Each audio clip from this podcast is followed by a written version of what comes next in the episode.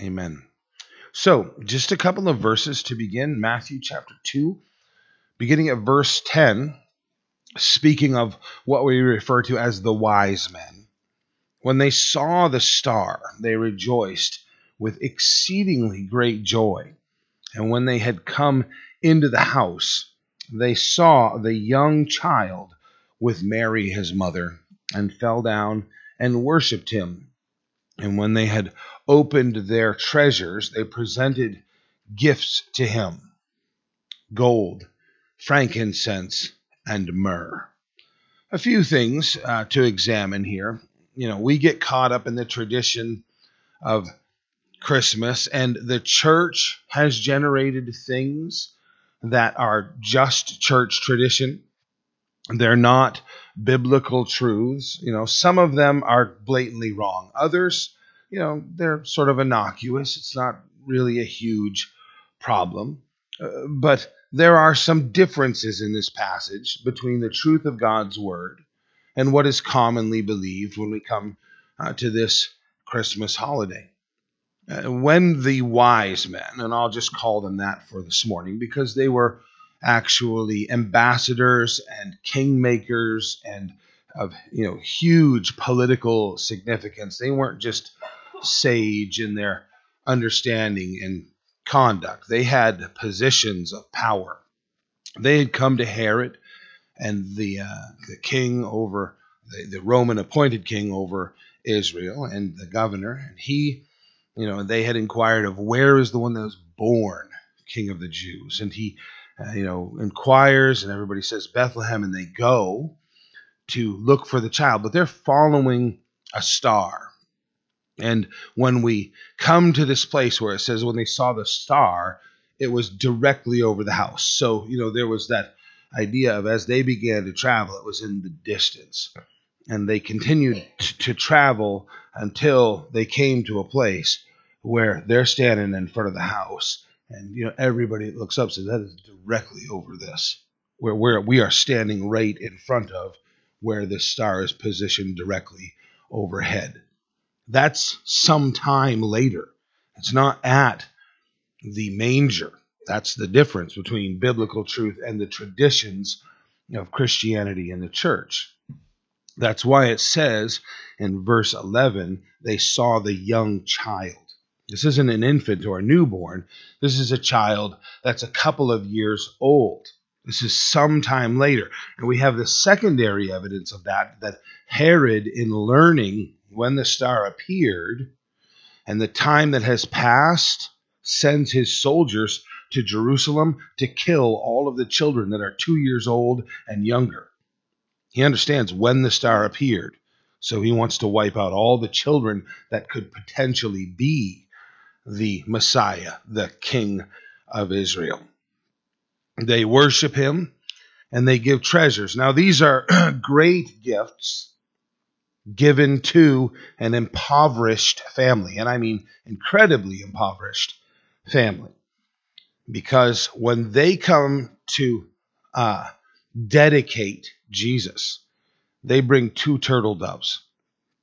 Those doves were brought if you were so impoverished that you could not bring the prescribed gift. And they were purchased for around a penny, depending on which market, one or two cents. You could purchase these birds in order to perform the sacrifice. Now they're being given these gifts that hold incredible value. Now, if you're a mom, or even if you're a dad in this setting, and someone gives you these gifts, they're going to feel awkward. Okay. And I don't know if you've ever had certain gifts to you where you open it up and you're thinking, like, thanks. You know, I'm not really, I appreciate this, but I'm not sure when I'll use a socket set. You know, I don't know what. You have certain gifts that don't seem to apply. To begin with, gold. They're going to be able to use it, but this is the sort of gift that is way beyond them way beyond their capability. You know, I remember years ago, I was working in a tree service. So spent about three and a half years doing that, just on the end of a rope or a chainsaw all day. and uh, you know covered in oil and gas and sawdust and grime and you know it wasn't a delicate period of time in my life and uh, i received this ornate watch from one of my relatives one year it was really nice and i'm thinking i am going to smash that in about half a second and uh, i ended up smashing it but not the way that i thought i went to work i took it off you know, because it's a nice watch. It's a gift.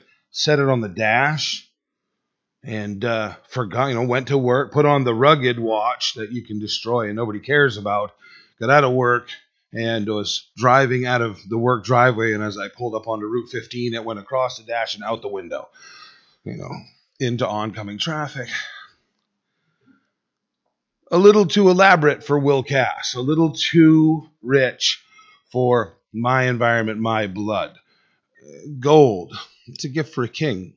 And Jesus Christ is a king. Now, as worshipers of that king, we understand that. That's an appropriate gift. For these people, they're probably thinking, you know, thanks, that's wonderful. But in the meantime, they're thinking we need to sell this as quickly as possible and pay off our bills. You know, people that are impoverished are looking at this gift and there's not a lot. I mean, what is the kid going to do with, you know, I just talking to a couple of people in the grocery store yesterday and a woman next to me congratulating this other woman about her newborn child and how they must be so excited about Christmas and she's in the middle of saying, "Yeah, well, bills and you know, newborn and whatever." finally just blurts out, you know, thank goodness he's too young to really even understand what Christmas is about. You know, they're going to do some special things, you could tell, but, you know, there's a lot of the richness of life that what's a kid going to do with gold? It applies to his kingship, and we should have a reverence for that in that he's our king. This is the kingdom we're part of. We are blessed in that. Frankincense, not again something that you give a newborn child. It doesn't have any application. Uh, this is something used almost strictly by the priests. Again, we understand it in hindsight. The priest is going to have great use for the frankincense. Child's not going to have any great use for this. You can almost guarantee this is going to market also. You know, trade in the gold for coin, trade in the frankincense for whatever value you can get in order to care for the family. They're symbolic gifts. These people that are bringing these gifts understand his position, they understand his power. They've been in communication with God in such a way that they know what should be brought to this child. It's, it's, it's far and above his current status and where he's at. You know, he's literally, I don't mean to sound sacrilegious, but he's literally having to have his diaper changed right now. You know, priestly frankincense doesn't have a lot of application for this newborn child. There's a point. Stay with me. I know I'm getting abstract, but stay. Myrrh. This is the one that almost assuredly it has a value and they're going to be able to use that value. But this is the sort of thing that, like, especially probably mothers would be offended with because it's used strictly in burial. Okay, I mean, you know, you have a newborn child. I show up at the hospital. You know, I've got the kid a gold watch. You know what I'm saying? a giant Bible, you know, something to do with the faith, the frankincense, and I've also purchased him a burial plot. Right? Just trying to think ahead for you and the family. You're going to have a hard time saying thanks. You know what I'm saying? Thanks. Thanks for nothing. You know? Do I have to worry about something? I mean, are you, are you implying something? They are. His death at 33 years is not a long ways off. His burial is already wrapped up in his birth. Jesus Christ came to die. This is, this is his purpose in life is to come and be the sacrifice. Moms, if you just had that child come into your hands and you're knowing in your heart and mind, this child is destined to die, that is going to be heartbreaking from the beginning, isn't it? Jesus Christ entered this world with his exit plan intact. Certain gifts seem inappropriate until you understand their usage. Without the death of Jesus Christ, there's no hope for us. That's probably the most significant gift pertaining to us in this. If you're sitting here right now thinking about someone you lost, the pain your, over your loss, that gift right there is the most significant one in that setting because it gives us the hope of their resurrection. It gives us the hope of seeing them again. It lifts us up out of that sorrow. So when we look at gifts, we need to understand the Lord's intention, not our own. We have to understand what it is that the Lord wants not ourselves, right? This is the season of gifts. This is a season of giving. Within the church, there are gifts that have been given. And I think, especially during this season, we need to really concentrate on what, number one, what are the gifts?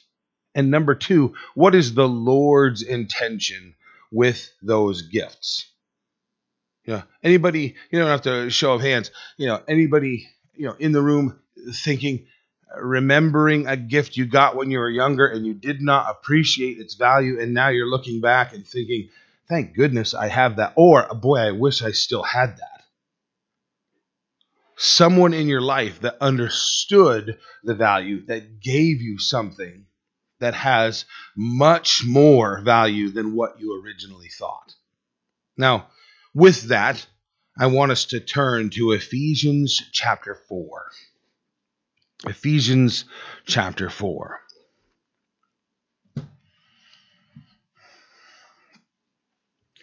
We're going to go right to verse 7 to begin with.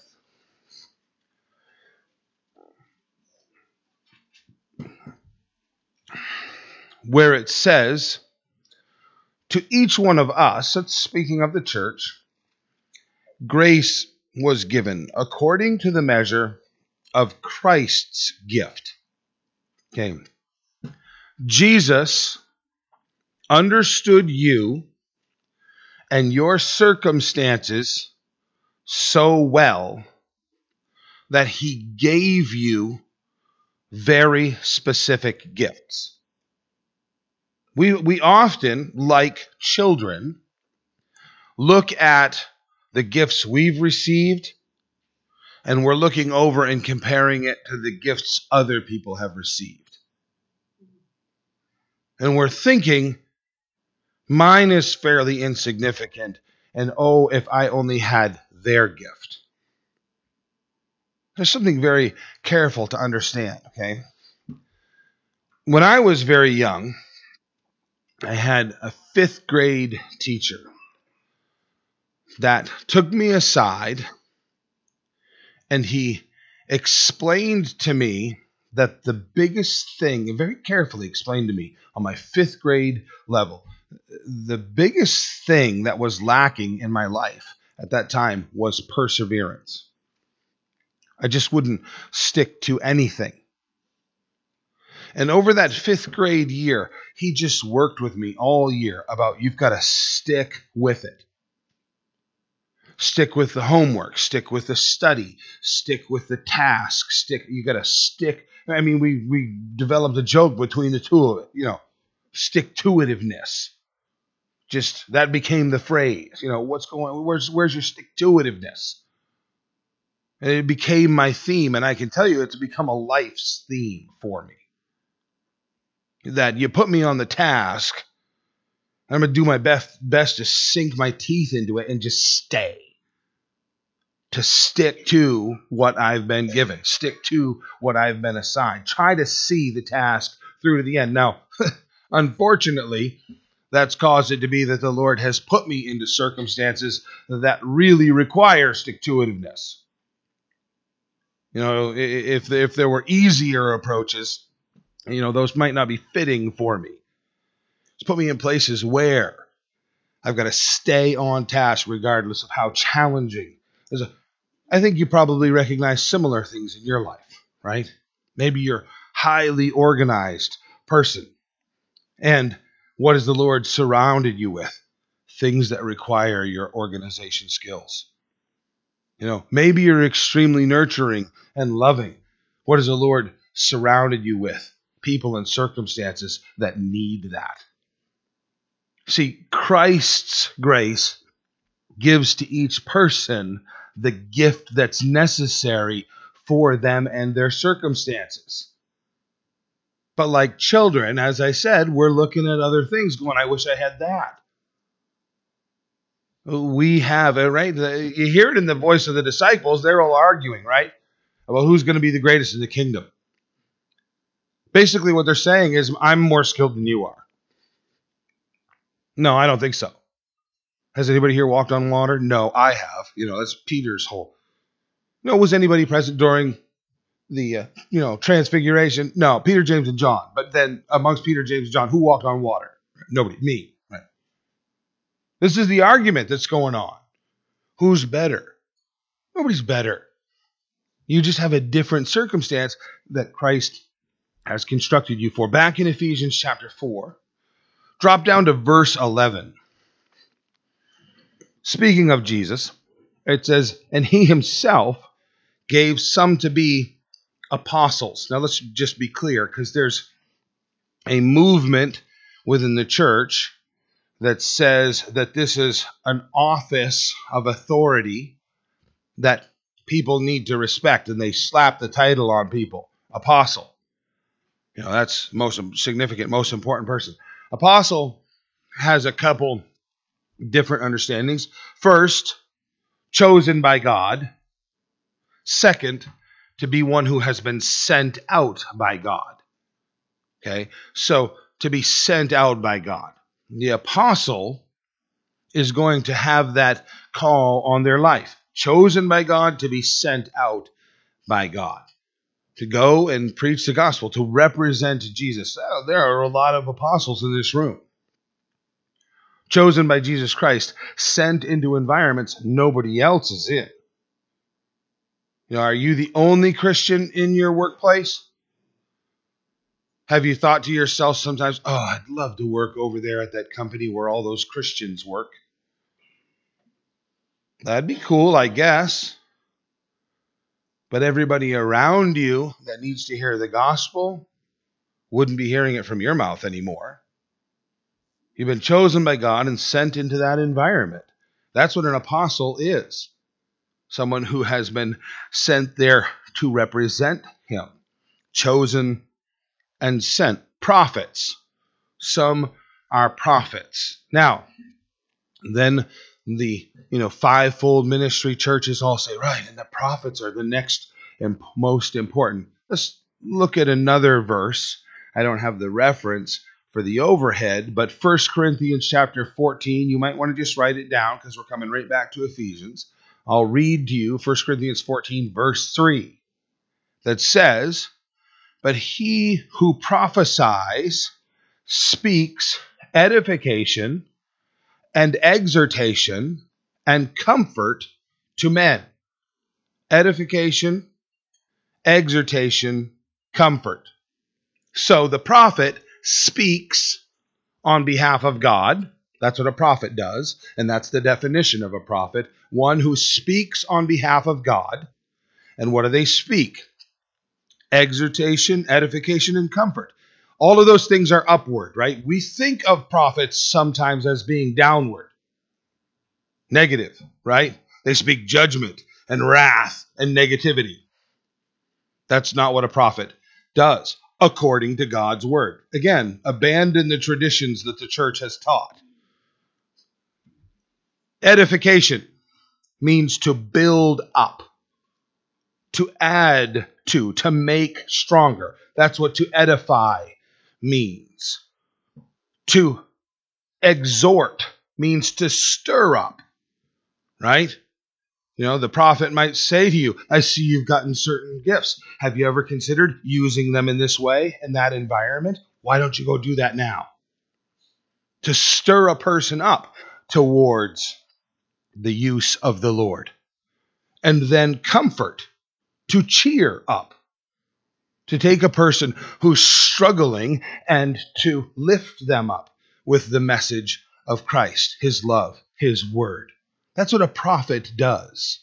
So when we're reading these gifts that Christ has given to the church, and we hear apostle, chosen and sent, and then prophet to perform these powerful, uplifting ministries, is what he's given to the church.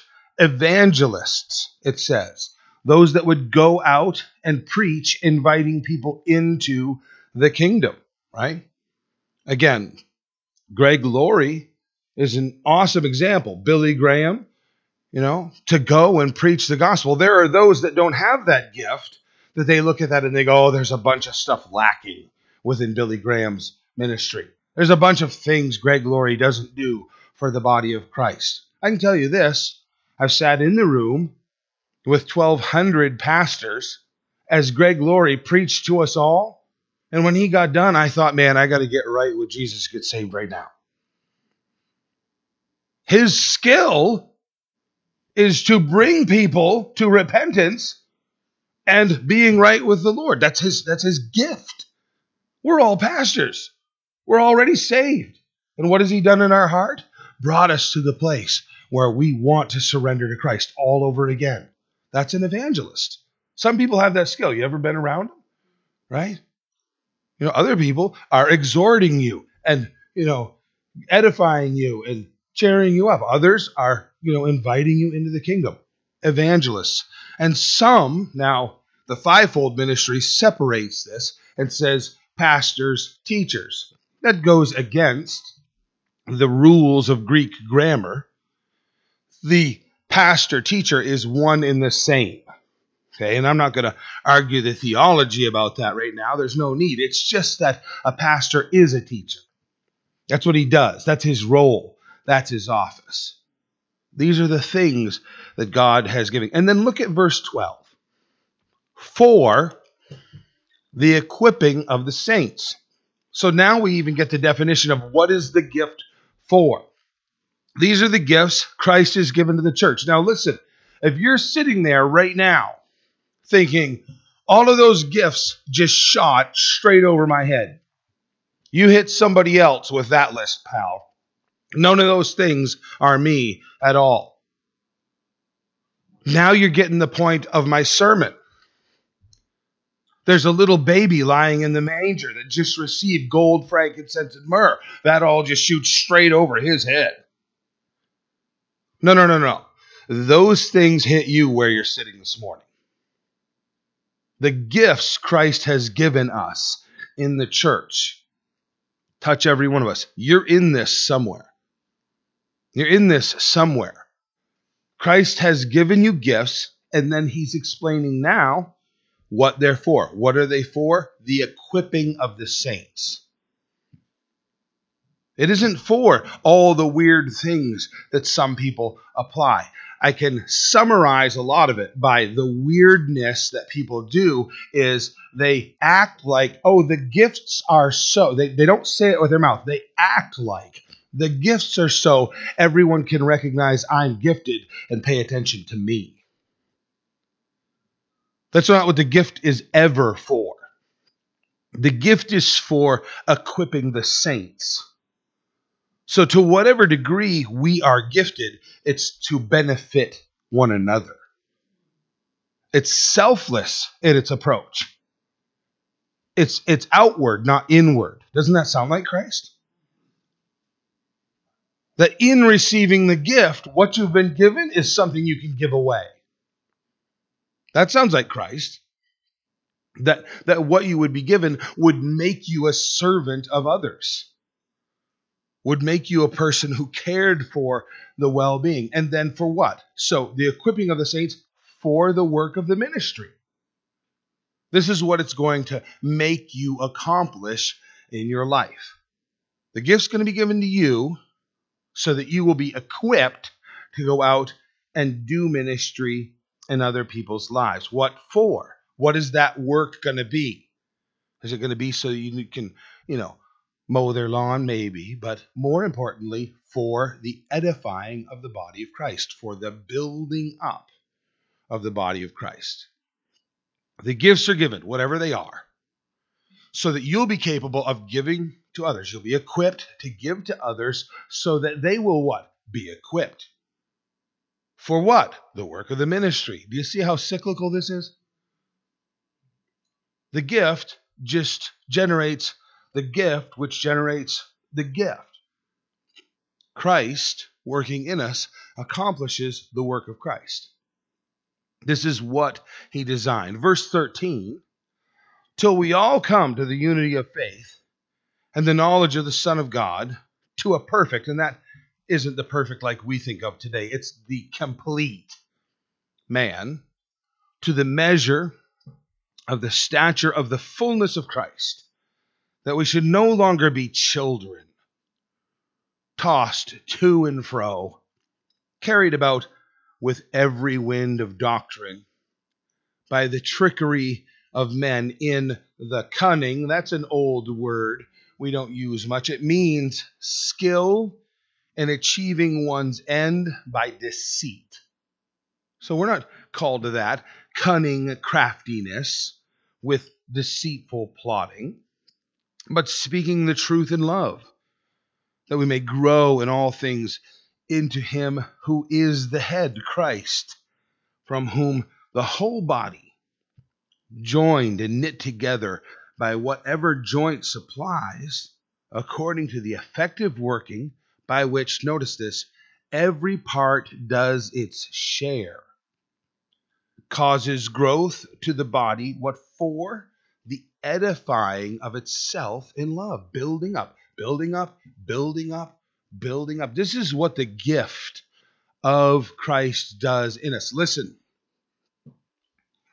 you're going to be around people inside the body of Christ that they seem very gifted, but over time, what you're going to realize is their gifting is about themselves.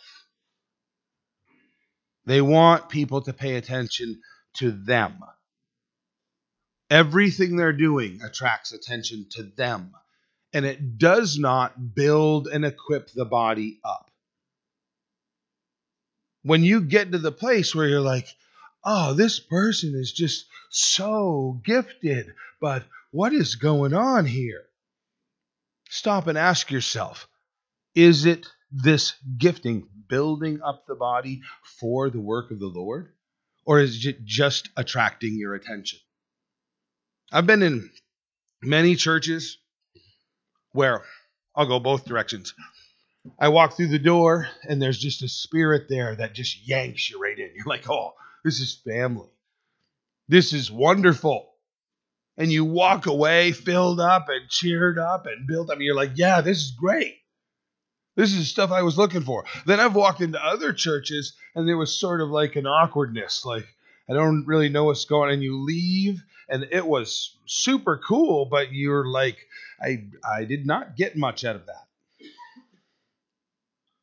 I wasn't challenged. I don't feel built up. I just there are all kinds of motivations for people to be doing. It needs to be that Christ, Christ is the one who gives gifts, right?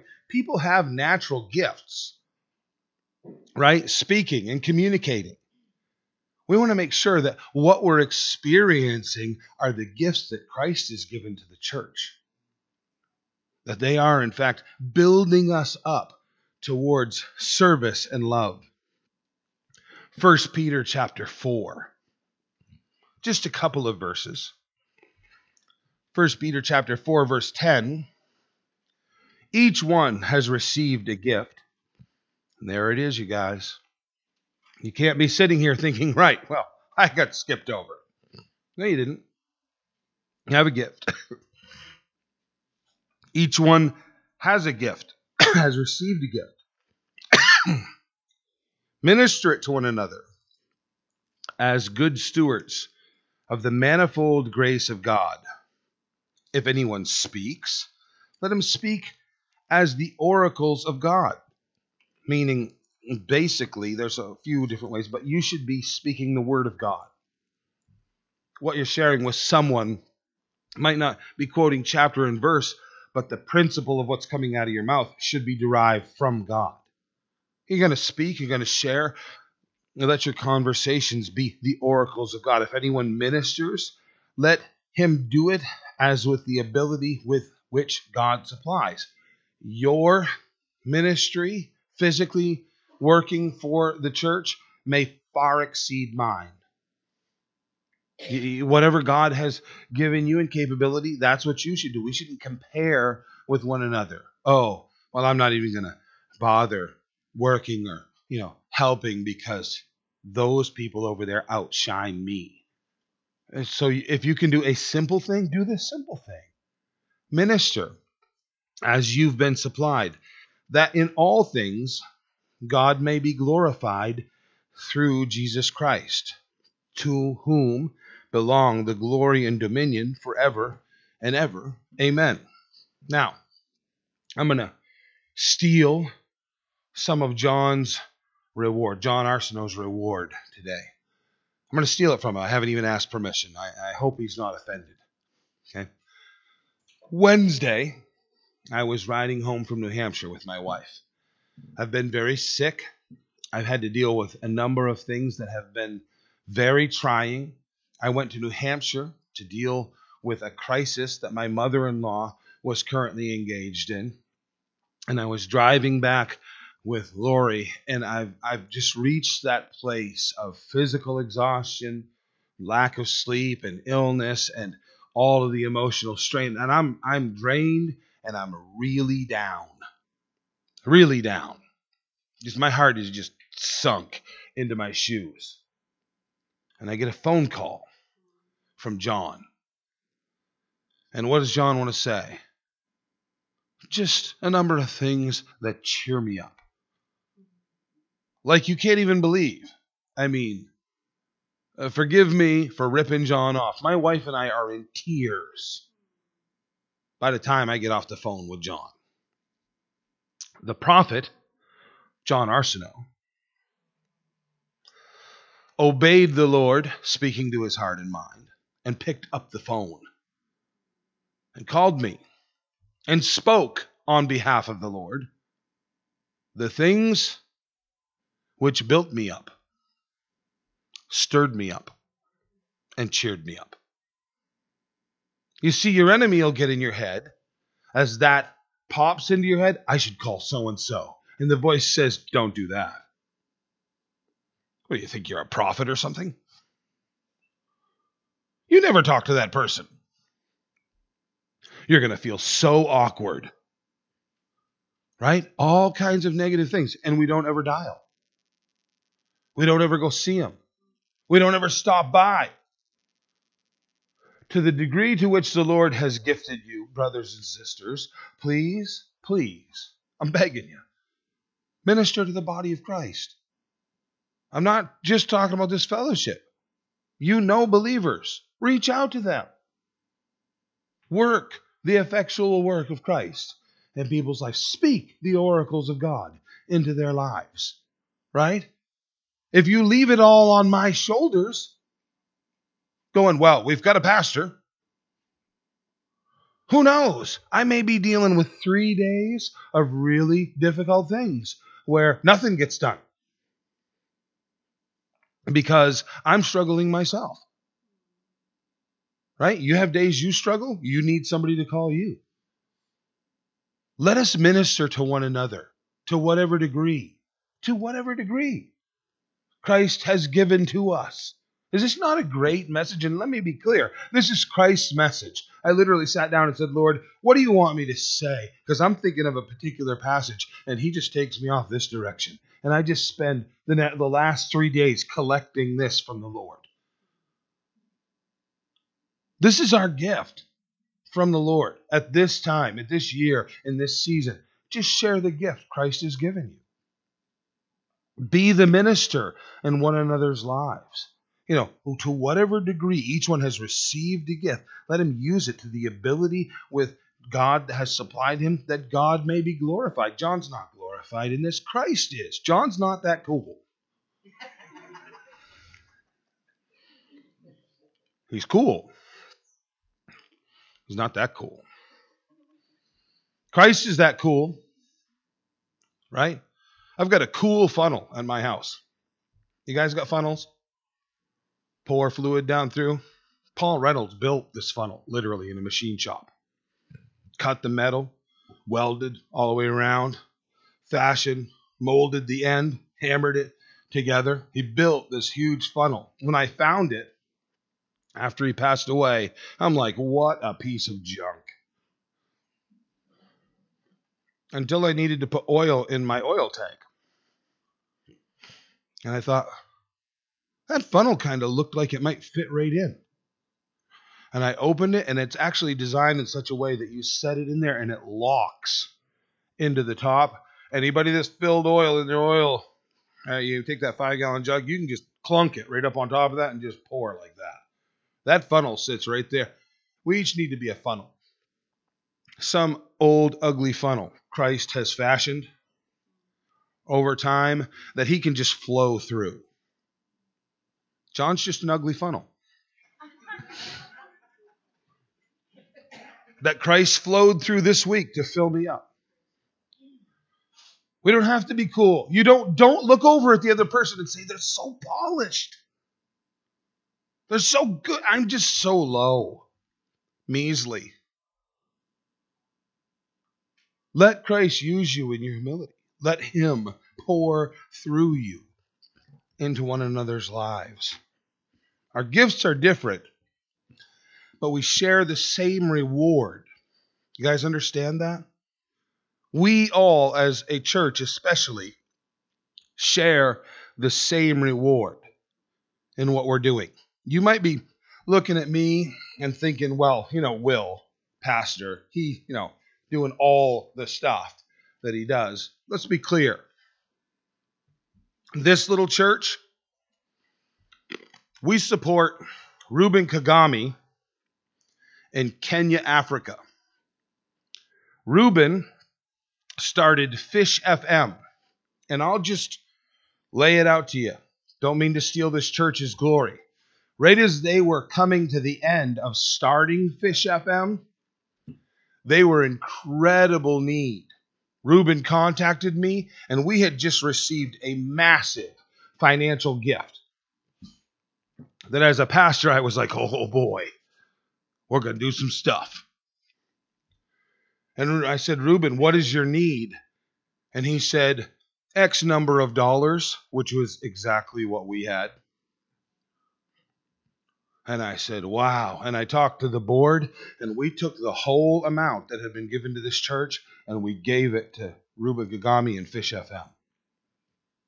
Follow this they turned that radio station on, and today it is the number one station in Kenya, Africa. And I do, and it pre- just preaches the gospel. That's all it does. It just preaches the gospel. It is not, listen, it's not the number one Christian station in, in Kenya, Africa.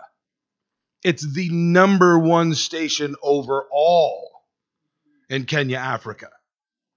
This church did that. There are much bigger churches in this community. There are much bigger churches in this state. There are even much bigger churches, obviously, in this country and in this world. And this little church made sure that flipped the switch. And listen, Reuben's reaching out to thousands of churches saying, if you can help in any way, if you can give a little bit, we'll put it all together and we'll turn the radio station on. And this little church said, Yeah, we can help. How about with the whole thing? Understand this there are demonic hosts. And when you just step in and punch a hole right in the middle of their environment, they're not going to sit back and go, No big deal. They're going to go, Which church did that? And they're going to set their bullseye right on that church. Because, oh, they did it once, that church is crazy enough to do it again. That church reaches out like that, we would do everything we can to attack and destroy that church. We've experienced a lot of it. That's one example. In Kenya, we also support Josh Lawrence. That's Calvary Chapel, Eldoret. You think that the devil hates Fish FM? Rebels from the community, while Josh and his wife were asleep in bed with their children in the house, came with gas grenades, threw them into the house, knocked everybody else in the house out. Josh and his wife, while they were asleep in bed, their infant children came in the house. Imagine this, husbands, while your wife and you are gassed unconscious in bed, stole all of their belongings, and left a murderous note saying, Get out of Kenya. They fortified themselves and stayed right there. And John, uh, Benjamin Lippert came and spoke to us about how he was going over there, and he's in Eldoret, and we support him. In Kenya, Africa, Kaylee Dean in Portugal, Allison Chamberlain in China, Bill James in Uganda, and his training center in New Mexico. This little church, this is what we're doing together. Follow it further. Calvary Residential Discipleship, both Seven Oaks and Blessed Hope. I go up there and teach every week. I'm broadcast all over the world on Facebook every Wednesday as I teach both Resting Arms Ministry and the Arise Ministry in Machias at the same time. I'm in Detroit getting off an airplane, and this guy says, Are you Will Cass? Thinking, who's asking? You know. He said, I watch you every Wednesday. And I'm thinking, You do? yeah, on Facebook. You, you teach up there at Calvary Residential Discipleship. Oh, no kidding. Yeah, you know, a friend of mine went to the program, came back, told there's a group of us from our church that watch it every Wednesday. I've experienced this over and over. People addicted to heroin all over the world, you guys, are watching that. They're all over the world. I've got like 45 friends on Facebook that are all from the continent of Africa who watch and learn, record, and then watch it later. You start reaching into territories that belong to the enemy, right? These people addicted to heroin, these people in the darkness of no gospel in Kenya, Africa, you start reaching in, your enemy's going to reach right back for you. The attack's going to come so is the reward. When you show up here and put your check in the box, when you show up here and sweep and clean, when you show up here with a smile on your face and greet the next person and share a message with them and call them during the week, you're all part of that same reward. You're all part of that same reward. We're all ministering together. This is not my ministry, this is our ministry. You're making this possible. We need to band together and let the Lord continue this work. I'm not done with that list. Hancock County Jail Ministry. We go in every Wednesday, teach to the women, teach to the men. Lori's amazed. Women are st- starting to come up to her and the girls, Cheryl, Abby, Becky, Christian, everywhere in public and say, Do you remember me? They were incarcerated for a long time or a brief time, and the girls ministered to them. Again, territory that belongs to our enemy, and we're taking it away from him. He's not going to take that lightly. Homeschooling. Think about how many children, right? I mean, we had the school, and now all of the homeschoolers that we support and the things that we've plugged them into, helping people to not be ensnared by the false teachings of the world. There's a great ministry this church is doing by that. Sunday morning, Sunday evening, Thursday services. This uh, I'm building you up. This is what we do together. This is our effort in this community. This is what we're doing. Children's church, youth group, the apologetics study. During the summer months, Hadley Point Campground. We're down there each Sunday doing ministries there. The short term mission trips that we've taken all over the world, and we're preparing to do one to Israel. I'm headed to Israel to do the precursor work on that in February, and then I'll come back and we'll set things in order to take a small group of people and do ministry work and tour Israel together. This is our work, you guys. And the list is much longer than that, isn't it? You're probably sitting there thinking, oh, he forgot this, and he forgot that, and he forgot. Right. This little church is gifted by the Lord to do a great work. And your enemy would like to convince you you're doing nothing. You're just sitting in the background, meaningless as could be. That is false. That is false. The Lord wants us working together that we could all experience the reward. Be prepared for the attack that comes also. Stay on your face, stay in prayer. Let the Lord protect you, right? You're thinking, he's kind of shifted. This was like some happy gift message about Christmas, and now we're over about attack and what's going Some of the gifts seem inappropriate until you realize their value, right? Let the Lord minister to you about your ministry. What is your ministry? If you're sitting there right now and you're like, I don't know. I'm telling you, Peter told us, you have one. You have a ministry.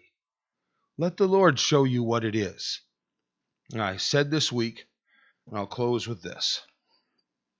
There are people within their church, this church, their only area of ministry is prayer. They pray. They talk to people. There, there. I won't embarrass them, but there are certain people that say, "What's going on in your life? What can I pray for you about?"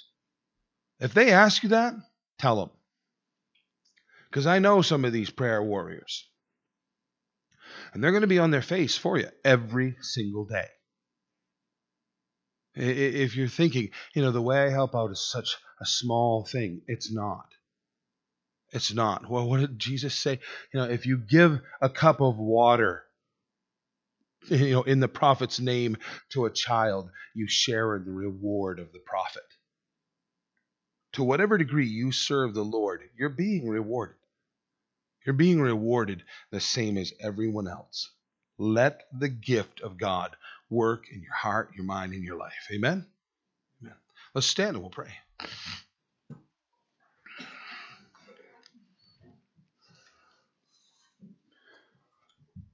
Father, we are so grateful for your great love. And as we come to this Christmas season, I pray that we would be very attentive to the gift you've given us that we would turn our hearts to you and say, Show us what that gift is. And when we've come to the realization, Lord, that we would turn to you and ask that you would help us to refine and use that gift. That your kingdom would be built up, and that your work would be done, and that you would be glorified in the process. Father, I pray that you would use us as your children, your servants, your ministers. Watch over us, bless us, keep us, we pray in Jesus' name. Amen.